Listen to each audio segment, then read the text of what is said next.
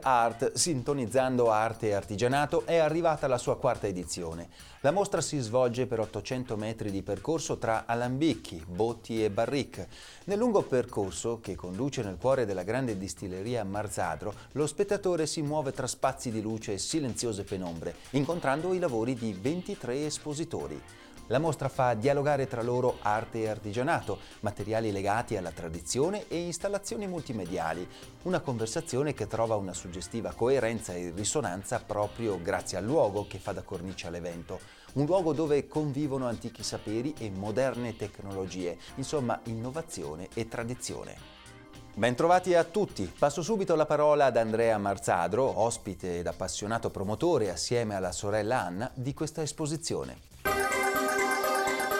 Quest'anno siamo alla presentazione della quarta edizione della mostra Sintonizzando Arte e Arti, una mostra che viene allestita all'interno della nostra azienda e è nata dalla passione mia e di quattro artisti componenti della Tuning Art che, eh, legati dall'amore per l'arte e l'artigianato, abbiamo voluto realizzare questa mostra eh, nei, nei, nostri locali della nostra struttura. Una mostra che, che si prolunga in un, un, percorso di circa 800 metri dove 24 artisti espongono le loro opere. Veramente interessante e eh, è bello questo connubio di arte e artigianato perché anche noi siamo, siamo, artigiani, siamo nati come artigiani di un prodotto tipico che nasce nel territorio del Trentino e che fa grande immagine sul, sul territorio nazionale. La cultura può essere un buon investimento? I Marzadro, ospiti di Tuning Guard e imprenditori di successo, evidentemente pensano di sì. Purtroppo nel nostro paese questa certezza è condivisa da pochi. Ma come si potrebbe intercettare il settore privato per dare linfa ad un comparto in continua emergenza? Lo abbiamo chiesto ai nostri due prossimi ospiti.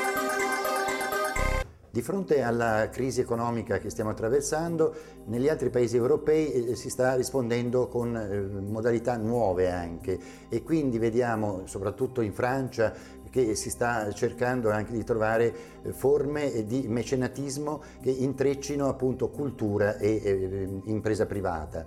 Questa è la, la, la, scommessa che abbiamo davanti, non possiamo pensare semplicemente che sia sempre l'ente pubblico che può eh, intervenire, dobbiamo trovare questo intreccio e per trovare questo intreccio bisogna ovviamente adottare anche modalità nuove e per esempio introdurre sistemi di defiscalizzazione che oggi sono diffusi anche a livello internazionale.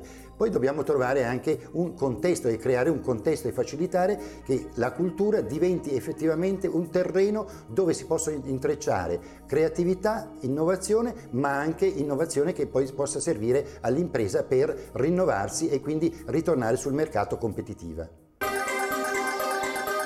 Il rapporto fra la cultura e il mondo privato è un rapporto decisamente vitalizzante per la cultura perché mette a prova quelli che sono i meccanismi di comunicazione, di interazione con il mondo dell'economia e anche serve per legittimare quella che è l'azione di tutela, studio, ricerca che si svolge in questi istituti culturali. In genere il privato chiede un accesso che non è eh, limitato all'utilizzo del nome eh, nel colophon, nel catalogo, ma eh, chiede molto spesso di poter accedere anche sul piano emotivo con eh, delle serate riservate a questi spazi che sono sacralizzati per condividere con il cliente, l'entourage oppure col pubblico più generico questa emozione dell'accesso a questo mondo che è molto spesso separato o vissuto in termini separati rispetto alla realtà eh, di fatto è una forma di, eh, oltre che di legittimazione, anche di trasmissione di immagine che serve per eh, intercettare nuovi pubblici, ma anche per far conoscere e riconoscere un luogo